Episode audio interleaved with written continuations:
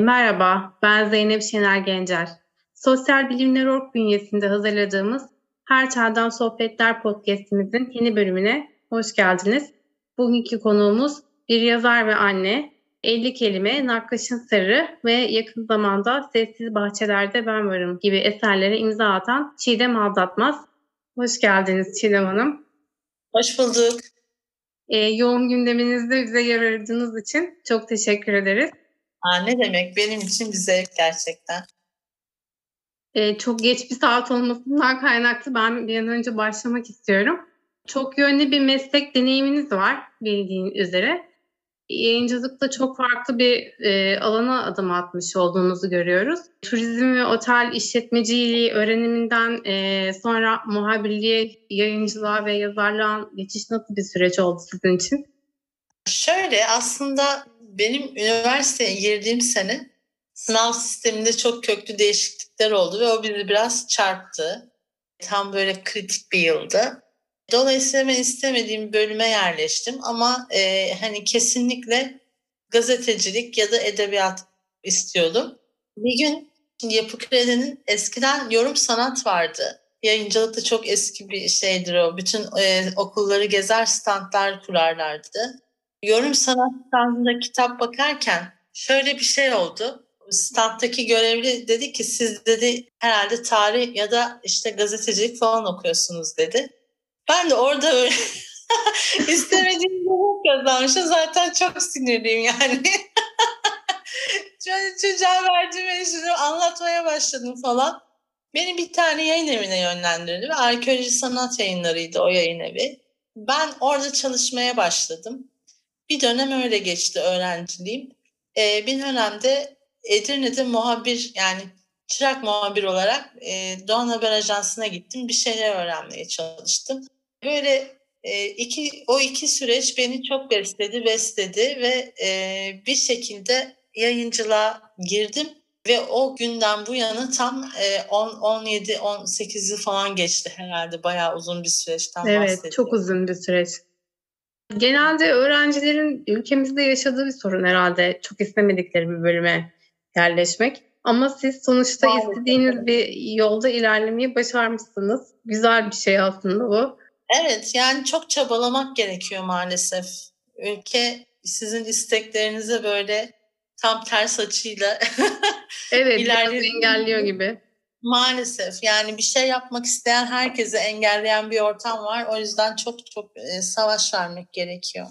Ya öykülerinizin e, kurgusunda böyle bir ağır bir ümitsizlik e, gördüm ben. Tam bir karanlık diyemiyorum ama sanki bir alaca karanlık gibi kitabı okurken e, daha önce de söylediğim gibi bu Hemingway'in işte yazmak kolaydır sadece daktilonun başına geçin ve kanayın lafını açıkçası biraz aklıma geldi. Bu da beni düşündürüyor. Yani yazarlar olarak biz yani aslında ben kendim için de aslında bunu düşünüyorum her zaman. Hep acıdan mı besleniyoruz ya da hani mutsuzluğu daha mı kolay anlatmak veya mutluluğu e, anlatmak için bir neden mi bulamıyoruz? E, veya e, şöyle de düşünebiliriz aslında bir terapi süreci gibi mi aslında yazma süreci bizler için? Hmm. Aslında yazmak hayatın karanlık tarafından kendinizi kurtarmanın yollarından biri. Yani en azından benim için öyle. Ben e, yazarak o çektiğim bütün o varoluşsal sıkıntıları yazarak atlatıyorum. Mesela ben kendimi böyle bir yol buldum. Yani herkes hı hı. kendi yolunu bulabilir tabii ki. Çok mu karamsar olmalıyız? Ona gelince aslında bu karamsarlık dememek lazım ona. Bu hayatın gerçeği aslında gerçeklerle yüzleşmek. Evet. Çünkü hayat iyiyle kötüyü, neşeyle sevinci yani hepsini e, karşıtlarını da içinde barındırarak ilerliyor. İyi ve kötü olan her şey var. Dolayısıyla onu böyle bir bütün olarak kabul etmek aslında çok daha mantıklı geliyor bana. Yazdıklarımdaki o hüzünlü, karanlık yanın sebebi biraz bu yani aslında kendi hem kendi gerçeklerimde hem de bütün herkesin aslında e, içinde olan ama reddettiği gerçeğiyle yüzleştirme amacı taşıyor biraz. Çok isabetli e, söylemiş aslında. Yani her şey zaten plastik bir gülüşü böyle yüzümüze tak. her şey çok iyiymiş gibi davranacaksak zaten o gerçek hayat değil. Onu iş, iş hayatında falan yapıyoruz biliyorsunuz. Evet maalesef. Instagram'da yapıyoruz, iş hayatında yapıyoruz. Yani o günlük şeyler ama edebiyat biraz içeride olanı açığa çıkarmaksa işte o yüzden adam doğru söylemiş yani öyle söyleyebilirim. Biraz kazıya sanki kazıya girişmek gibi. Yani benim için açıkçası hep öyle olmuştur. Biraz sancılı bir süreç gibi geliyor. Ben o yüzden makale ve çeviri dışında şu an hani çok kendimi bu işe kaptırmamaya çalışıyorum açıkçası. Ama zorlu bir süreç olduğunu düşünüyorum aslında. Çok zor. Evet yani o kazı ifadesi çok doğru. Kesinlikle öyle.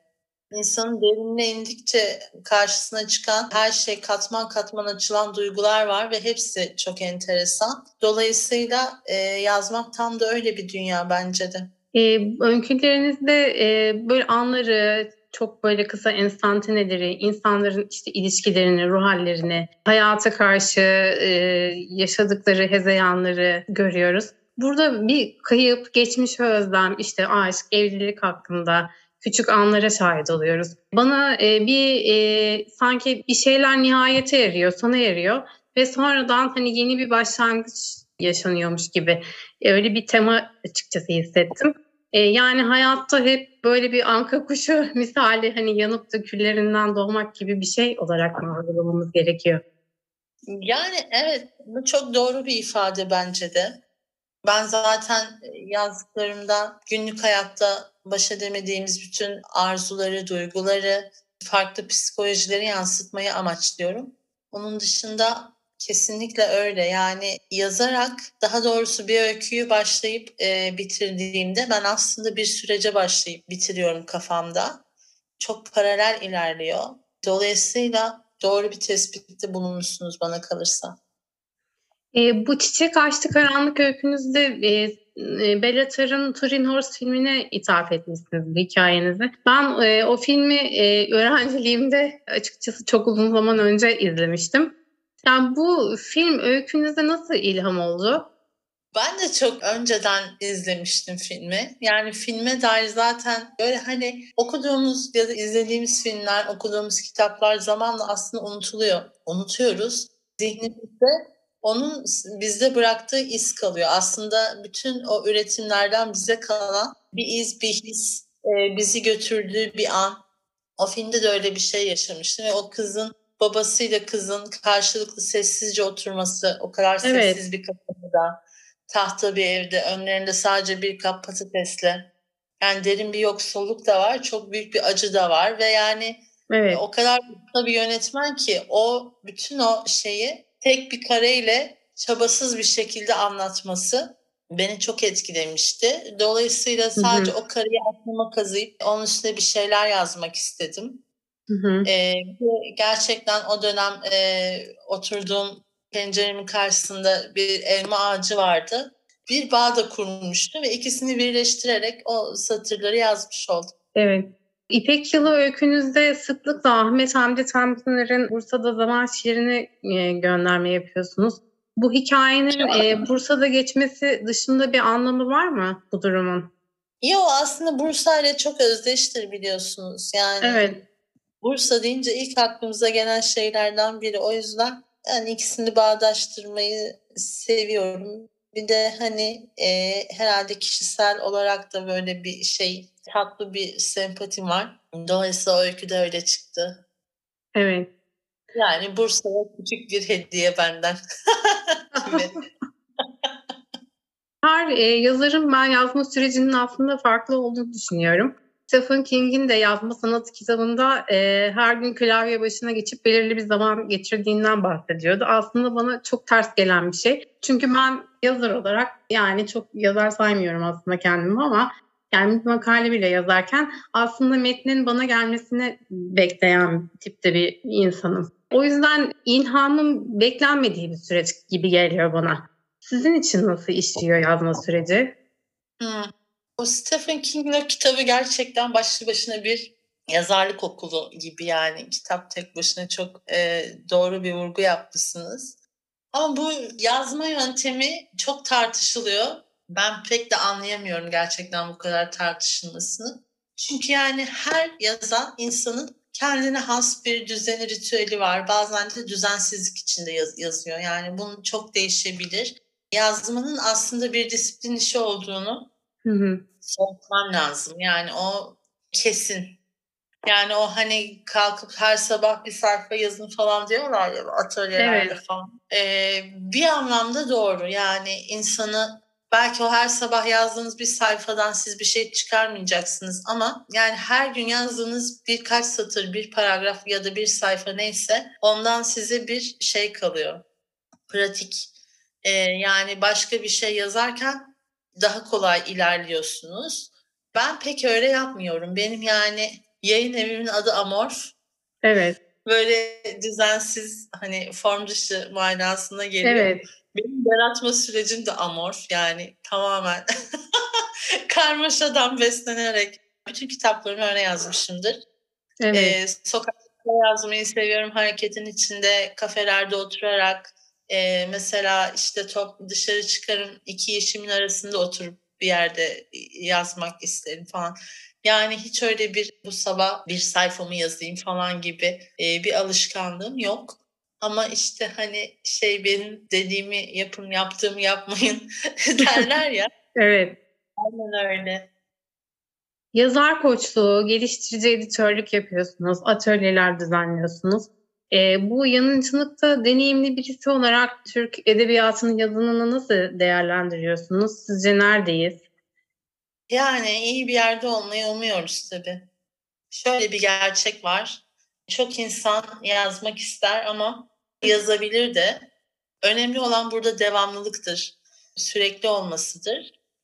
Hmm, dolayısıyla bu neyin iyi neyin kötü olduğunu da bize zaman gösterecek aslında.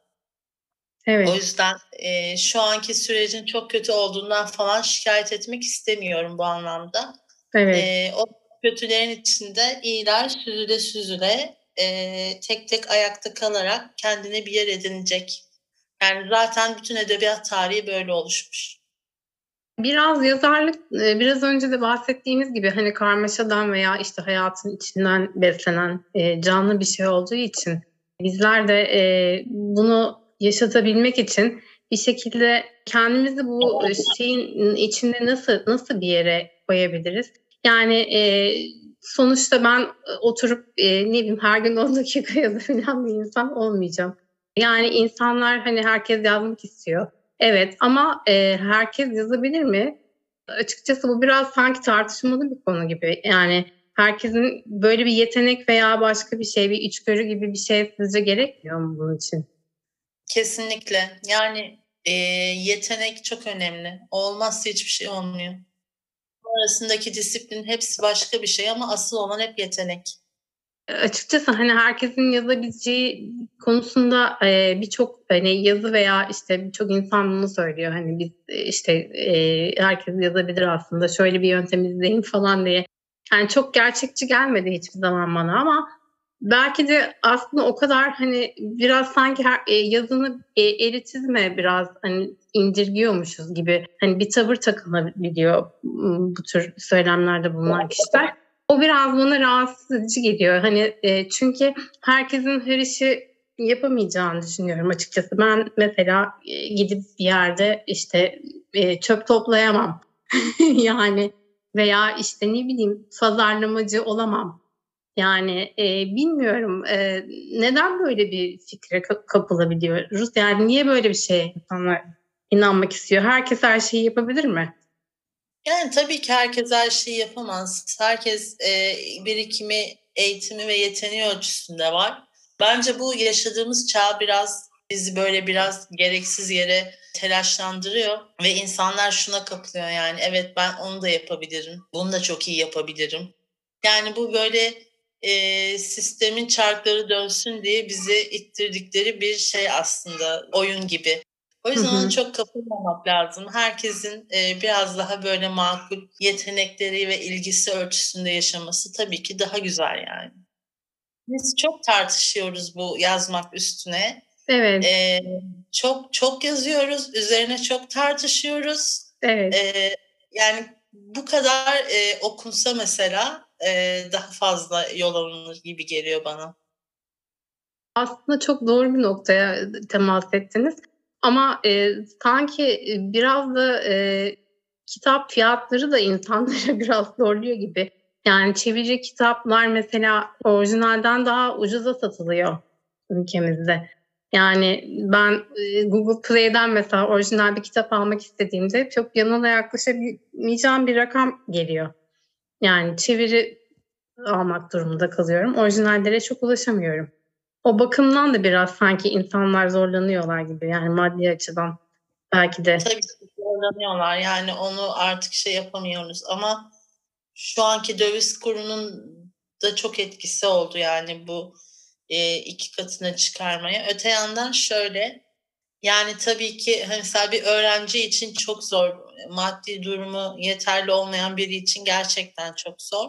Evet. Ama bir süre önce nispeten daha iyiydi. Yani hı hı. dışarıda mesela fazladan iki kahve içmek yerine bir kitap alabilerek böyle bir denge kurabiliyorduk. Evet. Şu an hiç kuramıyoruz. Yani e, bayağı e, ortam kötü. O yüzden çok da söyleyecek bir şey bulamıyorum. Yani artık evet. e, şeylerle böyle çok feragat ederek dönüyor yani işler. Evet.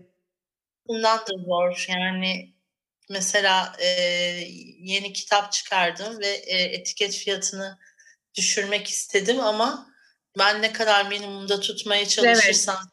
çalışayım işte e, matematik Zor oluyor. yani. Maalesef. Ben e, Thomas Wolfe'un şey Of Time and River e, kitabını okuduğum zaman oturup ağlam ağlamıştım. E, herkes bana dedi ki ya neden e, bu kadar hani üzüldün aslında o kadar acıklı bir şey anlatmıyor. Ama e, ya sizi bu kadar etkileyen bir kitap var mı? Yani böyle oturup e, hayatımda bir kitap okuyup mesela ağlamadım ama adamın kitabını aldım, okudum ve hüngür hüngür ağlamaya başladım. Yani böyle bu kadar etkileyen bir kitap oldu mu sizi hayatınızda? Ha, ya ben böyle sorularda pek iyi değilim bak. Böyle sorulduğunda aklıma hiçbir şey gelmiyor. Ama şu var yani sevdiğim yazarların hepsinden bir şey alıp kendi hayatıma katmışımdır ve o ben de o yazarla bir duygusal bağ oluşturur. Mesela ben o yüzden sevdiğim yazarlarla asla tanışmak istemem. Çünkü orada o size bir dünya sunuyor o sayfaların arasında. Evet. Ve siz orada o yazarla bağ kuruyorsunuz. Yani hiçbir karşılıklı temasla kıyaslanamayacak bir ilişki biçimi gerçekten kitaplar yani zaman zaman okuduğumuz her kitapta işte böyle bir şey olabiliyor. Duygusal yakınlık. E, o yakınlığı yaşatan da bize tam olarak bu aslında. Evet. Son olarak e, başta da bahsettiğimiz üzere bir yazar ve anne olmak nasıl bir duygu diye sormak istiyorum. İkiye bölünmüş gibi. Sanki ikiye bölünmüş gibisiniz. Yani böyle iki hayatı e, size kamerayla ayrı ayrı izletiyorlarmış gibi garip bir şey var. Yani e, biraz benim hayata bakış açım da galiba biraz tuhaf çünkü şöyle bir şey değil yani. Anne oldum ve şu an yani her şey çok değişti. İnanılmaz bir aydınlanma. Böyle laflar duyup böyle mana veremiyordum. Anne olduktan sonra da veremiyorum yani. Evet. e, hiç öyle bir şey değil aslında. E, tabii ki size çok katkısı oluyor bir yandan. Çünkü bir doğumu kendi bünyeniz, bedeninizde gerçekleştirdiğiniz için evet. bambaşka bir deneyimi artık birinci elden anlatabilir oluyorsunuz. Yani çok büyük bir Hı-hı. şey. Tanıklık olarak inanılmaz bir deneyim. Öte yandan hayatınızı da tabii ortadan ikiye bölüyor yani kişilik olarak. Eskiden nasıl bir insanım, şimdi nasıl bir insanım gibi bir sürü şey var. Ee, yazarlığa birer şey, katkı. Katkı aslında. Evet zaman zaman o e, bölümü parçalanmalardan küçük küçük ve bu zamanda birleşip çoğalan hikayeler çıkıyor. E, Çiğdem Hanım, size zaman ayırdığınız için çok teşekkür ederim. Ben, ben burada sonlandırmak istiyorum fazla zamanınızı almadan. Ee, çok teşekkür Çok keyifli çok bir sohbet oldu. Çok teşekkür ediyorum ilginiz için. İyi akşamlar. İyi akşamlar dilerim. Sağ olun. Teşekkür ediyorum.